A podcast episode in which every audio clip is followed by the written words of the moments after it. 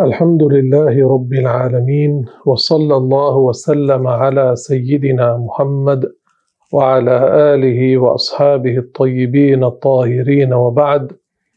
أذكركم بإخلاص النية لله تبارك وتعالى في الاستماع إلى علم الدين.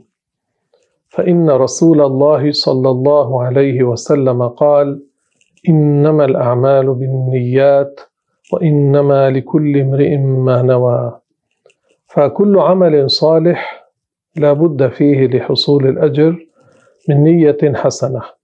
كأن تقول في قلبك مثلا الآن أستمع إلى هذا العلم لله تبارك وتعالى أو تقربا إلى الله أو مثلا لأن الله يحب ذلك أو لأن الرسول أمر بذلك.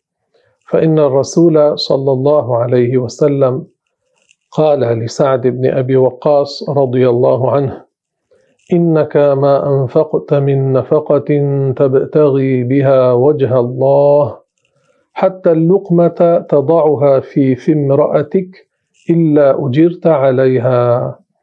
معناه كل نفقة كل مال حلال يصرفه الشخص في سبيل الله قال تبتغي بها وجه الله أي تقصد بهذه الحسنة مرضاة الله تعالى إلا أجرت عليها يعني يكون لك ثواب لكن بالنية الحسنة. فلا تنسوا هذه النية الحسنة في كل عمل صالح.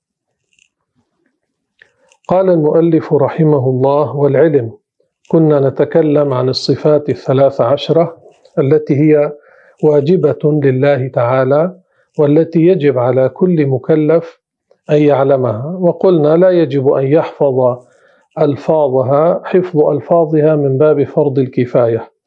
أما معرفتها معرفة هذه الصفات الثلاث عشرة فهي فرض عين. ما معنى فرض عين؟ أي يجب على كل مكلف بعينه إن كان ذكرا أو أنثى أن يعلمها. لماذا؟ لأن الله سبحانه وتعالى معرفته في القلب بمعرفة ما يجب له وما يستحيل عليه كالنقص والجهل والعجز والجسم والمكان والجهة والشكل والصورة واللون والتغير والانفعال. يجب أن يعرف المؤمن ماذا يستحيل على الله وما يجوز في حقه كخلق شيء وتركه لأن الإنسان لا يستطيع أن يحيط معرفة بذات الله. الله سبحانه وتعالى من أسمائه الباطن. أي الذي احتجب أي الذي احتجب عن الأوهام فلا تدركه. فالعبد لا يحيط معرفة بذات الله تعالى. يعني أن الله سبحانه وتعالى ليس شيئا يتصور يعني ليس شيئا يتمثل في القلب. الذي يتصور مخلوق نحن الآن ما رأينا الجنة. نسأل الله تعالى أن يدخلناها. لكن حين نسمع عن وصفها من رسول الله صلى الله عليه وسلم أو من آيات في القرآن يصير في نفسنا أننا نتصور ماذا في الجنة. نسأل الله أن يرزقنا أن يرزقنا الجنة. فليس معنى ذلك أنك تصيب في تصورك لكن ليس عليك خطر. لأن الجنة مخلوقة. يعني الرسول صلى الله عليه وسلم قال هل مشمر للجنة؟ فإن الجنة لا خطر لها لا مثل لها. هي ورب الكعبة نور يتلألأ كلها أنوار ما فيها ظلام. مع أنها ليس فيها شمس ولا قمر لأن الشمس والقمر يطفأ نورهما يكوران يرميان في جهنم. حتى يزداد عبدتهما عذابا ونكدا لما يرون الشمس والقمر معهم في النار في جهنم. قال هي ورب الكعبة نور يتلألأ وريحانة تهتز شجر يهتز وله صوت جميل حلو. وقصر مشيد قصور مبنية مشيدة بعضها لبنة من ذهب لبنة من فضة. وزوجة حسناء جميلة. ونهر مضطرد نهر يمشي على وجه الأرض من غير أخاديد. هذا لا نراه عادة في هذه الأرض لكن نتصور. هل علينا ضرر؟ لا في مقام أبدي. الله يرزقنا ذلك. أما حين نتكلم عن الله تبارك وتعالى فقلنا من أسمائه الباطن أي الذي احتجب عن الأوهام فلا تدركه. والله يقول لا تدركه الأبصار وهو يدرك الأبصار وهو اللطيف الخبير.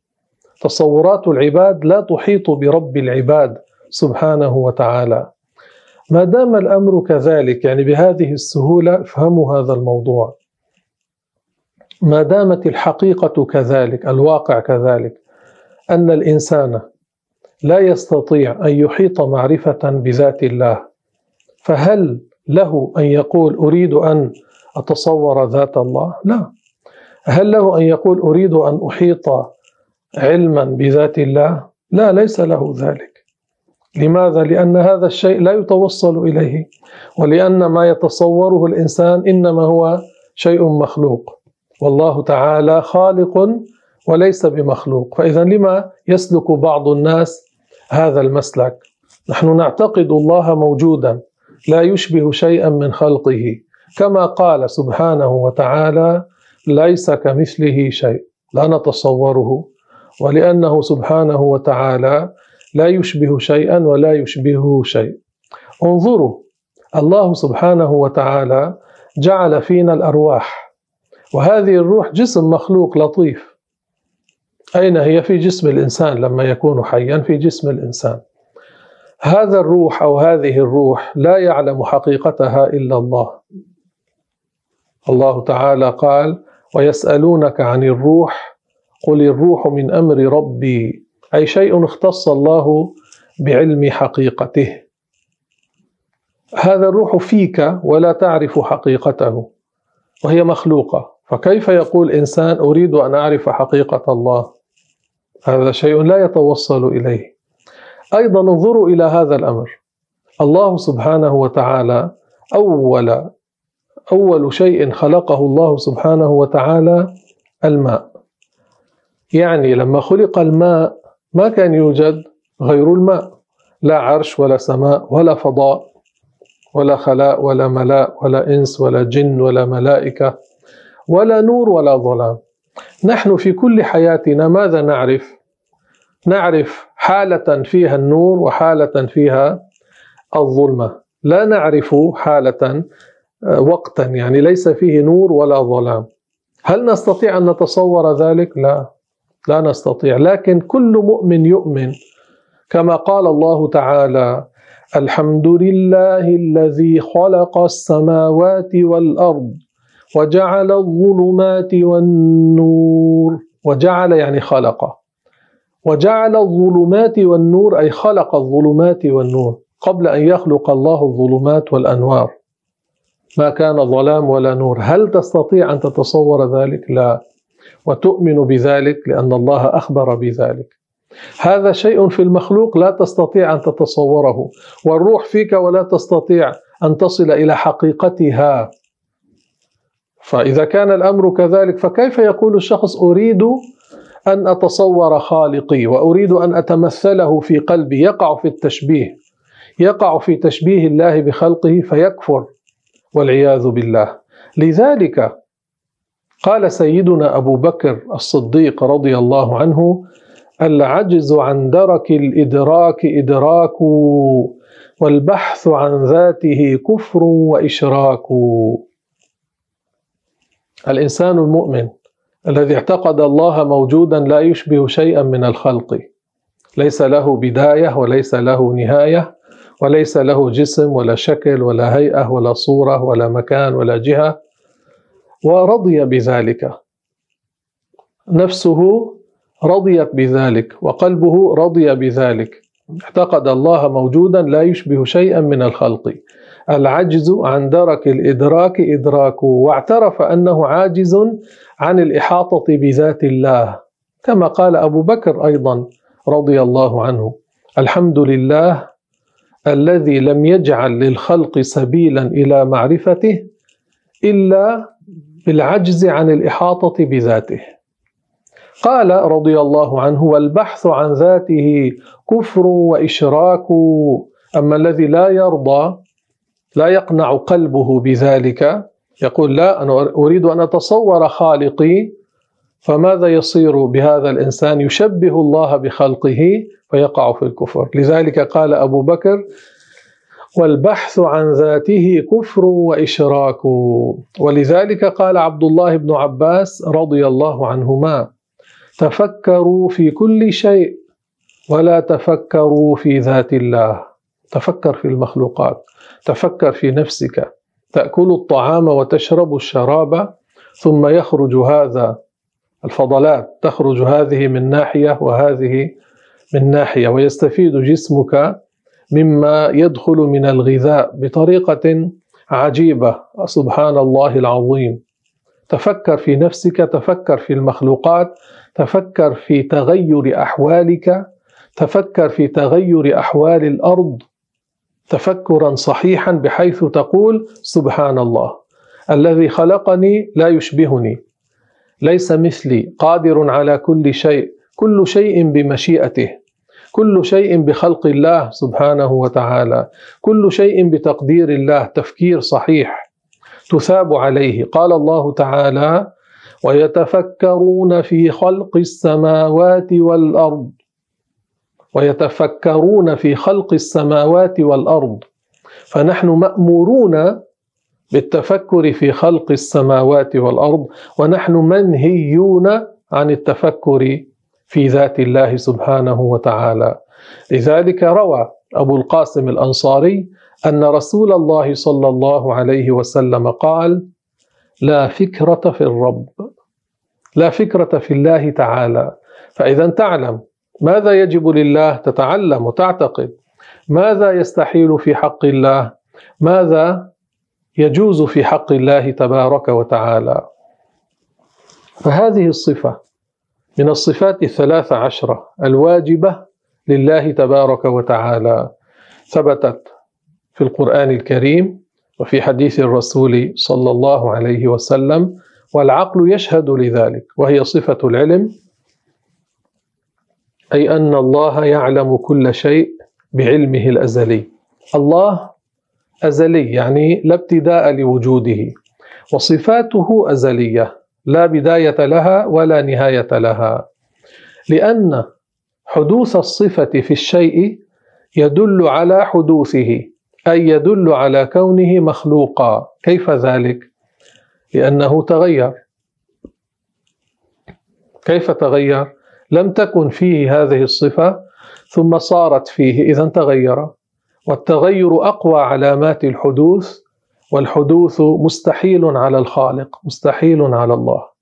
لذلك نحن لا نقول علم الله حادث لا نقول علم الله مخلوق لا نقول علم الله متجدد لا نقول علم الله محصور لا نقول الله علم بعد أن لم يكن عالما. لأنه إن لم يكن عالما معناه يكون جاهلا. والجهل نقص والنقص والنقص مستحيل على الله. نحن نحن معاشر الآدميين نعلم بعد أن لم نكن نعلم. وعلمنا يحصل بعد أن لم يكن عندنا علم. وعلمنا يطرأ عليه زيادة ونقصان.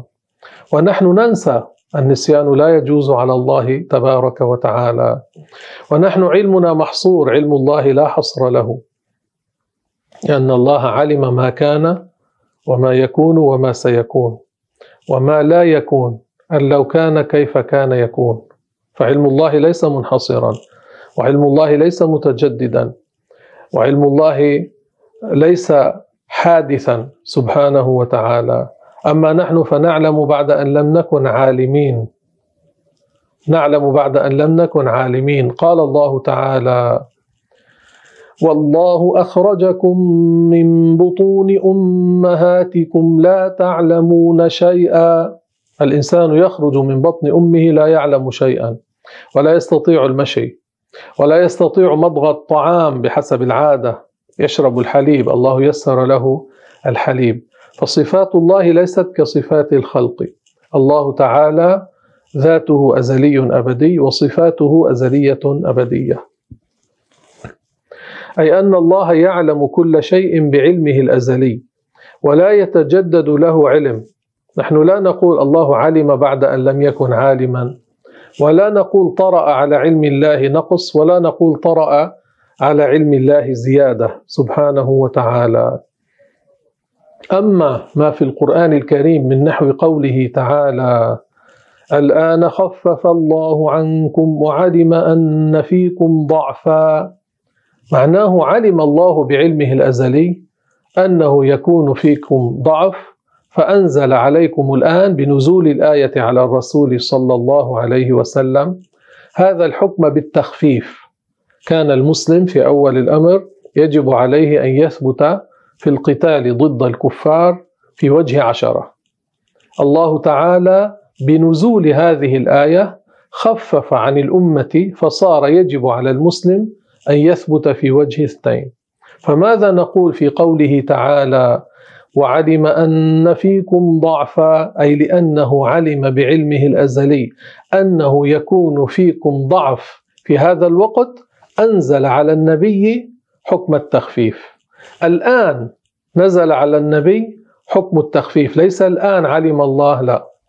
انتبهوا لهذا. يعني لا يقال كما يقول بعض الناس الله يبتليك ليعلم هل تصبر أم لا تصبر على معنى حدوث العلم يعني في ذات الله. ولنبلونكم حتى نعلم المجاهدين منكم والصابرين. ولنبلونكم حتى نعلم أي حتى نظهر المجاهدين والصابرين من غيرهم. ليس معناه أن الله يعلم بعد أن يحصل هذا من العبد. الله علمه أزلي وتقديره أزلي ومشيئته أزلية سبحانه وتعالى. لا يجوز حدوث الصفة في ذات الله تبارك وتعالى. فانتبهوا لهذا. يعني أحيانا بعض الناس يقولون الله يبتلينا ليجربنا. إن كانوا يفهمون أن الله سبحانه وتعالى يبتلينا لينكشف له شيء كان خافيا عليه فهذا يضر العقيدة. أما إن أرادوا من ذلك ليظهر منا ما يكون من الاستعداد هل نصبر أم لا نصبر؟ ليظهر ذلك للعباد. أما هو عالم بعلمه الأزلي أن كل عبد يكون منه كذا وكذا وكذا أليس كتب في اللوح المحفوظ؟ مقادير الخلائق مكتوبة في اللوح المحفوظ إلى يوم القيامة. مكتوبة جرى القلم وكتب ذلك. فالله يعلم ذلك بعلمه الأزلي سبحانه وتعالى. لا يقال يتجدد على علم الله علم. هذا لا يجوز على الله. ولا يقال عن الله يجهل.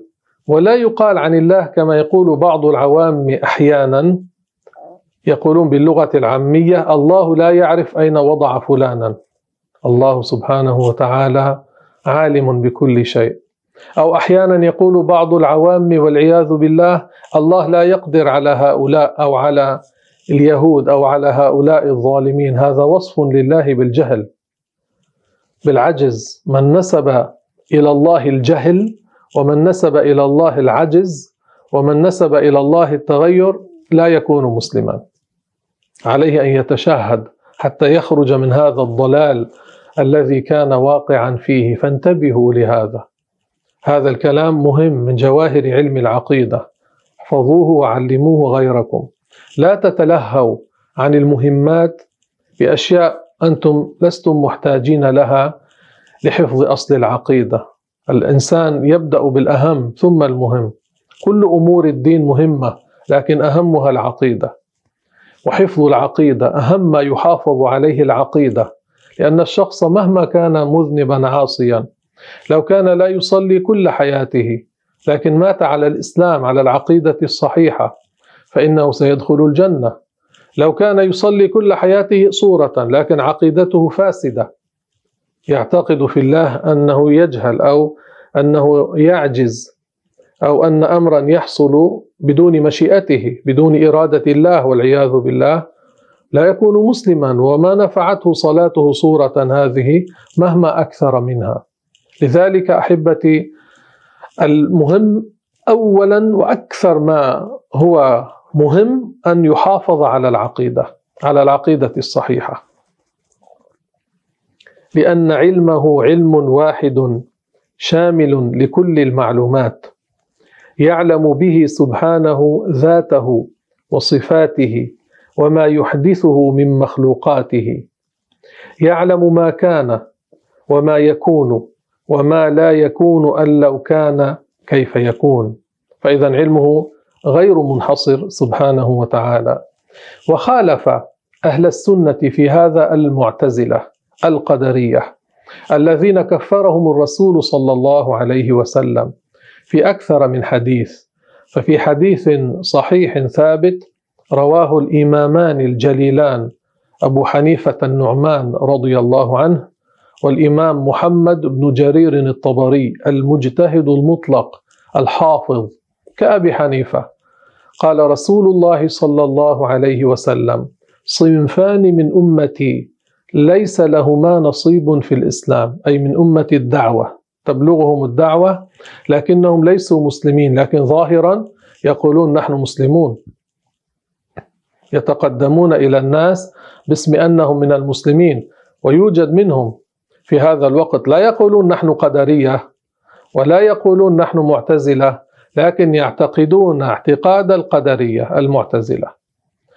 ويقولون بمقالتهم يقولون ما يحصل من الإنسان بإرادته على زعمهم ليس بقضاء الله وقدره وهذا من أكفر الكفر. كل ما يدخل في الوجود بقضاء الله وقدره وعلمه ومشيئته وتخليقه سبحانه وتعالى. لا يجوز أن يكون الأمر على غير هذا الوجه. فهؤلاء المعتزلة قال الرسول فيهم عليه الصلاة والسلام احفظوا صنفان من أمتي ليس لهما نصيب في الإسلام. المرجئة والقدرية. المرجئة هذه طائفة انقرضت ما عاد لهم وجود. كانوا يقولون كما أن الكافر لا تنفعه الحسنات المؤمن لا تضره السيئات. مرجئة من الإرجاء وهو التأخير. قالوا لا عذاب على المسلم بالمرة فكذبوا القرآن والحديث فهم كفار. والقدرية يعني الذين يقولون لا قدر والأمر أنف أي مستقبل جديد ليس بسابق مشيئة من الله تبارك وتعالى. الرسول ماذا قال؟ ليس لهما نصيب في الإسلام. بعد كلام الرسول لأحد كلام؟ إذا خالف كلام رسول الله صلى الله عليه وسلم يقول رسول الله صلى الله عليه وسلم لكل أمة مجوس ومجوس هذه الأمة الذين يقولون لا قدر. من الذي يقول لا قدر؟ هؤلاء. ويوجد الآن بعض الذين يدعون الدعوة والإرشاد يقولون ما يحصل من الإنسان بإرادته ليس بقضاء الله وقدره فهؤلاء معتزلة. لما نقول معتزلة ليسوا مسلمين. بعض الجهال يقولون لم تتكلمون على فلان وعلى فلان وعلى فلان من أهل الضلال؟ كيف نسكت؟ يعني الإنسان منهم لا يرضى لو كان بائع لحم غشاش. يبيع بدل الغنم والبقر آه، لحم الحمير الأهلية. باسم أنه بقر وغنم. لا يرضى أحدهم أن يسكت عنه. هو في أي شيء غش الناس في طعامهم. فكيف الذي يغش الناس في أمر الدين؟ ذاك يقولون لا نسكت عنه وهذا يسكت عنه. وقد ورد عن رسول الله صلى الله عليه وسلم حتى متى ترعون عن ذكر الفاجر؟ اذكروه بما فيه. المعتزلة خالفوا أهل السنة. قالوا الله عالم بلا علم قادر بلا قدرة. شاء بلا مشيئة مريد بلا إرادة. قالوا بصير بلا بصر سميع بلا سمع. والعياذ بالله هذا كفر. نفوا صفة البصر نفوا صفة العلم عن الله تبارك وتعالى. والعلماء يقولون لازم المذهب مذهب لقائله إن كان من اللازم البين. وهذا يسمى عند العلماء لازما بينا. ما معنى يسمى لازما بينا؟ معناه قولهم. الله عالم بلا علم يؤدي يلزم منه أن الله ليس له صفة العلم فهذا لازم بين فهو مذهب لقائله فهو مذهب المعتزلة والذي ينفي صفة العلم عن الله يكون كافرا فإذا هم كفار. هذا معنى أن إذا كان من اللازم البين فهو مذهب للقائل به. فهذا يلزم منه نفي صفة العلم عن الله تبارك وتعالى على زعمهم حتى لا يكون متعددا لا مانع في الشرع ولا في العقل أن يكون الواحد متصفا بصفات الله واحد ومتصف بصفات. هذه الصفات التي نذكرها الصفات الثلاث عشرة هي لله الواحد الذي لا شريك له. فبعض الكتب تجدون فيها الطامات المهلكات. فلا تلتفتوا إلى هذا. في بعض الكتب مكتوب وتصح الصلاة خلف المبتدع ولو كان من المعتزلة. هذا القول فاسد. إذا كان الشخص من المعتزلة المعتقدين بأن الإنسان يخلق أفعال نفسه فهذا كافر. إذا كان من المعتزلة المعتقدين أن الله عالم بلا علم وسميع بلا سمع وبصير بلا بصر فهو كافر. كيف تصح الصلاة خلفه؟ إطلاق هذا خطر كبير. لذلك أنبهكم دائما لا يكون تحصيل العلم بمجرد النظر في الكتب. ولو كان المؤلف من المشهورين ولو كان المؤلف من أهل السنة والجماعة لكن أحيانا يكون دس في الكتب. وأحيانا العالم يغلط. العالم يغلط. الرسول عليه الصلاة والسلام قال ما منكم من أحد إلا يؤخذ من قوله ويترك غير رسول الله صلى الله عليه وسلم. مهما كان العالم عالما مهما كان الولي وليا وعاليا في الدرجات لا بد أن يغلط في شيء ما. لا يكفر الولي لا يقع في الكفر لكن يغلط. فكل واحد منا يجوز عليه الخطأ يجوز عليه الغلط. النبي من الأنبياء لا يغلط في الدين. الرسول عليه الصلاة والسلام قال غير رسول الله وكل نبي كرسول الله في هذا. صلى الله عليه وعليهم أجمعين. افهموا هذا واعرفوا هذا حتى تحفظوا أنفسكم وغيركم إن استطعتم من الوقوع في الزلل في الضلال. ليس كل ما يكون مسطورا في الكتب يكون صحيحا. ولو كان الكتاب مشهورا ولو كان مؤلفه من أهل الثقة من المشاهير. لماذا؟ لأن هذا الكتاب قد يدس فيه وقد يغلط العالم الذي ألفه مهما كان عاليا. أليس عمر بن الخطاب هو أفضل رجل من أمة محمد عليه الصلاة والسلام بعد أبي بكر الصديق؟ أليس؟ رقى المنبر رضي الله عنه وقال لا يزد أحد في مهر امرأة على أربعمائة درهم ومن زاد جعلته في بيت المال فإن الرسول لم يزد في مهر بنت من بناته على أربعمائة درهم فجاءته امرأة فقيهة وقالت له كلامك أم كتاب الله؟ فقال بل كتاب الله وما ذاك؟ قالت الله يقول وآتيتم إحداهن قنطارا فلا تأخذوا منه شيئا. وآتيتم إحداهن قنطارا. اثنتي عشرة ألف أوقية. فلا تأخذوا منه شيئا. ماذا قال عمر؟ أخطأ عمر وأصابت امرأة. صعد المنبر فورا. تواضع. يريد الآخرة. يريد السلامة في القبر. وفي الآخرة في يوم الحساب في يوم العرض في يوم السؤال. هذا الذي يفكر فيه. هذا الذي يريد الآخرة. صعد المنبر قال لهم أنتم ومهور نسائكم كما تشاءون. أصلح القضية. من حصل منه فساد من حصل منه غلط حيث حصل يصلح. الذين أسمعهم الغلط يسمعهم الصواب كما فعل عمر رضي الله عنه. ما قال أنا عمر بن الخطاب تراجعني امرأة الآن لا يقبلون. إذا ذهبت إلى كثير من هؤلاء الذين يسمون دعاة. وعندهم ما عندهم من الفساد والباطل والمنكر وأردت أن تراجعهم غالبا لا نجد أنهم يقبلون أنهم يتراجعون يتكبرون يتعالون. يقول بعضهم أنا عندي أتباع كثير. هكذا بعضهم قال. واحد مرة قال أنا عندي أتباع كثير. يكفي هذا على زعمه دليلا على أنني على الحق. كم سيكون مع المسيح الدجال؟ الله أعلم. كم كان مع فرعون؟ هل هذا يدل أنه على حق لكثرة أتباعه؟ الذين كانوا مع ذاك ويكونون مع مسيح الدجال نجانا الله من فتنته. لكن هؤلاء غرتهم الدنيا والمناصب والأموال وكثرة الناس حولهم أحيانا. كما قال سيدنا أحمد الرفاعي رضي الله عنه كم أذهبت طقطقة النعال حول الرجال من رؤوس. كثير من الناس هكذا ما عادوا يتحملون قال واذهبت من دين وخسروا الدين لأنهم رأوا الجاه. هذا ينفعه في قبره؟ إن كان على الباطل أو في الآخرة؟ لا.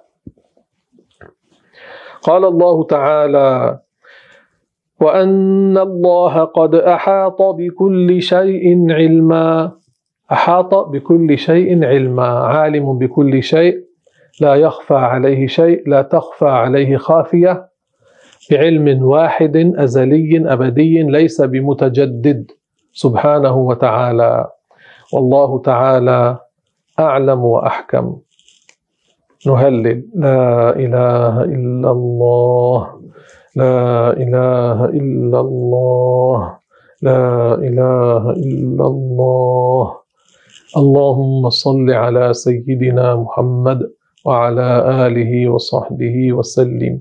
اللهم صل على سيدنا محمد وعلى آله وصحبه وسلم. اللهم صل على سيدنا محمد وعلى آله وصحبه وسلم. رب اغفر للمؤمنين والمؤمنات. رب اغفر للمؤمنين والمؤمنات. رب اغفر للمؤمنين والمؤمنات. ربنا آتنا في الدنيا حسنة وفي الآخرة حسنة وقنا عذاب النار. اللهم من أحييته منا فأحيه على الإسلام ومن توفيته منا فتوفه على كامل الإيمان. اللهم اجعل الحياة زيادة لنا في كل خير واجعل الموت راحة لنا من كل شر. اللهم إنا نسألك حبك وحب من يحبك والعمل الذي يقربنا إلى حبك. اللهم اجعل حبك أحب إلينا من الماء البارد. اللهم اغفر لنا ولإخواننا الذين سبقونا بالإيمان. ولا تجعل في قلوبنا غلا للذين آمنوا. اللهم أصلحنا وأصلح ذرياتنا وأصلح أحبابنا واهد بنا يا أرحم الراحمين يا أرحم الراحمين يا أرحم الراحمين. اللهم أكرمنا برؤية وجه سيدنا محمد عليه الصلاة والسلام. وآخر دعوانا أن الحمد لله رب العالمين. هنا سؤال فيه ماذا يفعل من يكثر منه الغضب؟ الذي يكثر منه الغضب يعينه على الابتعاد من ذلك أن يذكر يوم العرض يوم الوقوف للحساب. وأنه إن وقف للحساب هل يسره أن يكون حصل منه عند الغضب ما لا يرضي الله سبحانه وتعالى؟ لا. فينبغي أن يمسك نفسه عند الغضب. الرسول صلى الله عليه وسلم قال ليس الشديد بالصرعة يعني الذي يصرع الناس يغلب الناس. ولكن الشديد الذي يملك نفسه عند الغضب اذكروا هذا واعملوا بكلام الرسول عليه الصلاة والسلام. قال عليه الصلاة والسلام ليس الشديد الذي يغلب الناس ولكن الشديد الذي يغلب نفسه يملك نفسه عند الغضب. الذي يملك نفسه عند الغضب يحفظ نفسه من الوقوع في كثير من الشرور. كثير من الكفر يحصل عند الغضب. من منذ مدة عرضوا علي آه، فيلما لناس في بعض الدول العربية التي تسمى إسلامية أيضا. أناس يلحقون الشرطة ويلعنون الله عز وجل وهذا من أكثر الكفر ومن أشنع الكفر عند الغضب. كثير من الناس عند الغضب يشتمون الخالق يسبون الله أو ينسبون له الولد أو البنت أو العجز أو الجهل. والعياذ بالله وكل هذا يخرج من الإسلام. ومن خرج من الإسلام لا يعود إليه إلا بالنطق بالشهادتين. كثير من الناس عند الغضب يضربون بلا حق يشتمون الناس بلا حق يقعون في الكبائر. بعضهم يضرب مسلما في وجهه عند الغضب. لذلك خالفوا أنفسكم ولا تمشوا مع هوى النفس. إذا غضبتم فافعلوا ما جاء في حديث الرسول صلى الله عليه وسلم. إن كان قائما يقعد ويقول أعوذ بالله من الشيطان الرجيم ويتوضأ. فهذا يساعده على أن لا يقع في مقتضى مقتضى هذا الغضب الذي يؤدي به إلى فساد في الفعل فساد في القول والعياذ بالله. السؤال الثاني ما معنى الآية؟ كذلك يضل الله من يشاء ويهدي من يشاء. الله سبحانه وتعالى هو خالق الضلالة في من شاء له الضلالة وهو خالق الهدى في من شاء له الهدى.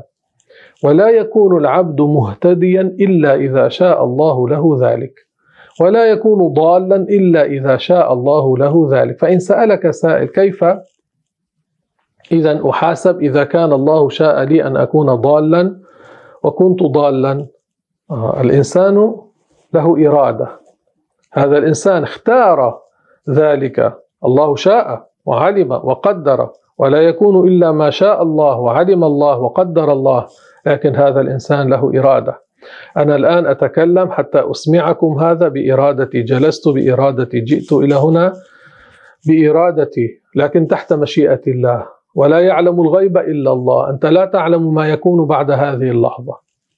فعليك أن تسعى للخير أن تبذل وسعك حتى تكون على الصراط المستقيم لكن لا يكون إلا ما قدر الله.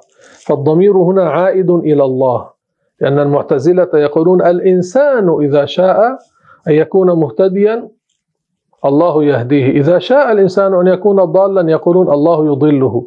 والعياذ بالله جعلوا مشيئة الله تابعة لمشيئة العبد. والله يقول وما تشاءون إلا أن يشاء الله رب العالمين. مشيئتنا تحت مشيئة الله كما قال الشافعي ما شئت يعني يا رب ما شئت كان وإن لم أشأ وما شئت إن لم تشأ لم يكن. مشيئة الله شاملة عامة. مشيئة العبد تحت مشيئة الله. إن شاء الله لنا أن نشاء نشاء وإلا لا نشاء. فهذا معنى الآية. الله سبحانه وتعالى أنزل على الرسول هذه الآية لما أبو طالب رفض الدخول في الإسلام. أنزل الله عليه هذه الآية إنك لا تهدي من أحببت. ولكن الله يهدي من يشاء. يا محمد من أحببت له الهداية لا تستطيع أن تخلق ذلك فيه. الذي شاء الله له أن يكون مهتديا الله يخلق فيه ذلك سبحانه وتعالى. فاذا الإنسان له إرادة تحت مشيئة الله. لذلك يحاسب على توجيه القصد نحو العمل لكن من يخلقه؟ الله ليس الإنسان. الإنسان لا يخلق شيئا. ما معنى الحديث المتمسك بسنتي عند فساد امتي له أجر شهيد؟ يعني الذي يتمسك بالشريعة السنة في كلام الرسول عليه الصلاة والسلام معناها الشريعة. الشريعة هي العقيدة التي جاء بها الرسول صلى الله عليه وسلم والأحكام. من يتمسك بها عند فساد الأمة لو مات على فراشه له ثواب شهيد كهذا الزمان. الآن فسدت الأمة. الرسول يقول عند فساد أمتي الآن فسدت الأمة. الذي يتمسك بالشريعة الآن تمسكا تاما يؤدي الواجبات يجتنب المحرمات يكون تعلم ما فرض الله ويأمر بالمعروف بجد بحيث يستطيع وينهى عن المنكر لو مات على فراشه له أجر شهيد له ثواب شهيد والشهيد مرتبته عالية عند الله. الرسول عليه الصلاة والسلام قال بدأ هذا الدين غريبا وسيعود غريبا كما بدأ فطوبى للغرباء. الآن يؤذيك جارك أهلك أحيانا يؤذونك الذين معك في العمل يؤذونك إذا كنت متمسكا بالدين. يستهزئون بك بعض الأحيان أحيانا يضربونك أحيانا يشتمونك يحقرونك لأنك تتمسك بالدين. كما قال الرسول عليه الصلاة والسلام بدأ هذا الدين غريبا وسيعود غريبا كما بدأ. فطوبى للغرباء. معناه خير كثير للغرباء. خير كثير للذين يتمسكون بالشريعة في زمن الفساد. ثواب شهيد. وهو قاعد في بيته. لو مات على فراشه في البيت ثواب شهيد. الله تعالى يجعلنا وإياكم من هؤلاء. السؤال الأخير. يوجد حديث الذي يقرأ القرآن وهو فيه يتتعتع له أجران. نعم هذا الحديث كثير من الناس يجرونه ويوردونه في غير محله. ما معنى هذا الحديث؟ معناه الذي يقرأ القرآن قراءة صحيحة. وقد تلقاه من أهل المعرفة بالقراءة من أهل الثقة. ويجد مشقة ليخرج الحرف من مخرجه له أجران. لأنه يقرأ قراءة صحيحة ولأنه يجد المشقة لإجراء لإخراج الحرف من مخرجه. عن هذا قال الرسول الذي يقرأ القرآن وهو فيه يتتعتع ليس الذي يحرفه ليس الذي يقرأ السين صادا في غير محله ليس الذي يقول السين ثاء أو الصاد سينا في غير محله. ليس عن هذا يتكلم الرسول صلى الله عليه وسلم. كثير من الجهال يقرؤون دون أن يتعلموا يغلطون يحرفون. فإذا كلمتهم يقول لك نيتي قراءة القرآن إنما الأعمال بالنيات. الذي يقرأ القرآن يقول لك له بكل حرف عشر حسنات كيف أفوت على نفسي ذلك؟ إذا قرأته قراءة صحيحة والدليل على ذلك قال الله تعالى ولا تقف ما ليس لك به علم. لا تتكلم فيما لا تعلم. كيف تقرأ وأنت لا تعلم كيف القراءة الصحيحة؟ والدليل على ذلك أيضا أن الله تعالى قال يتلونه حق تلاوته. ما, هو ما هي حق التلاوة؟ التلاوة التي قرأها الرسول عليه الصلاة والسلام علمها للصحابة. من أين أخذها الرسول؟ من جبريل. قال الله تعالى علمه شديد القوى ذو مرة فاستوى. وهو بالأفق الأعلى. علمه أي علم الرسول جبريل عليه السلام. أفضل الخلق محمد علمه جبريل. فنحن كيف نتعلم؟ إذا كان أفضل الخلق وهو محمد عليه الصلاة والسلام علمه جبريل نحن لا نتعلم من آخر؟ كيف يريد أن يقرأ القرآن وهو لم يتعلم؟ هل له ذلك؟ لا. هل له أن يحرف؟ لا ليس له ذلك. يوردون الحديث. في غير محله يستشهدون به على زعمهم لجهلهم لما هم عليه واهمون هؤلاء. اذهبوا إن أردتم قراءة القرآن إلى قارئ ثقة اقرأوا عليه إن قرر لكم فذاك الأمر.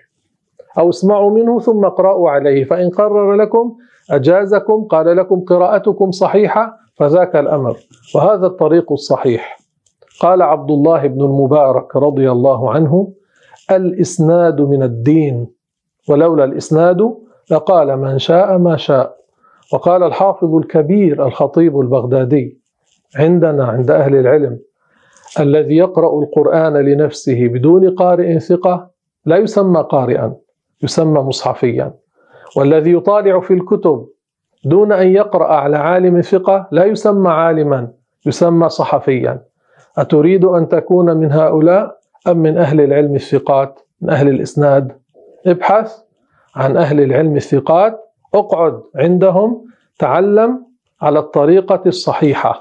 قال رسول الله صلى الله عليه وسلم أيها الناس تعلموا وإنما العلم بالتعلم والله تعالى أعلم وأحكم.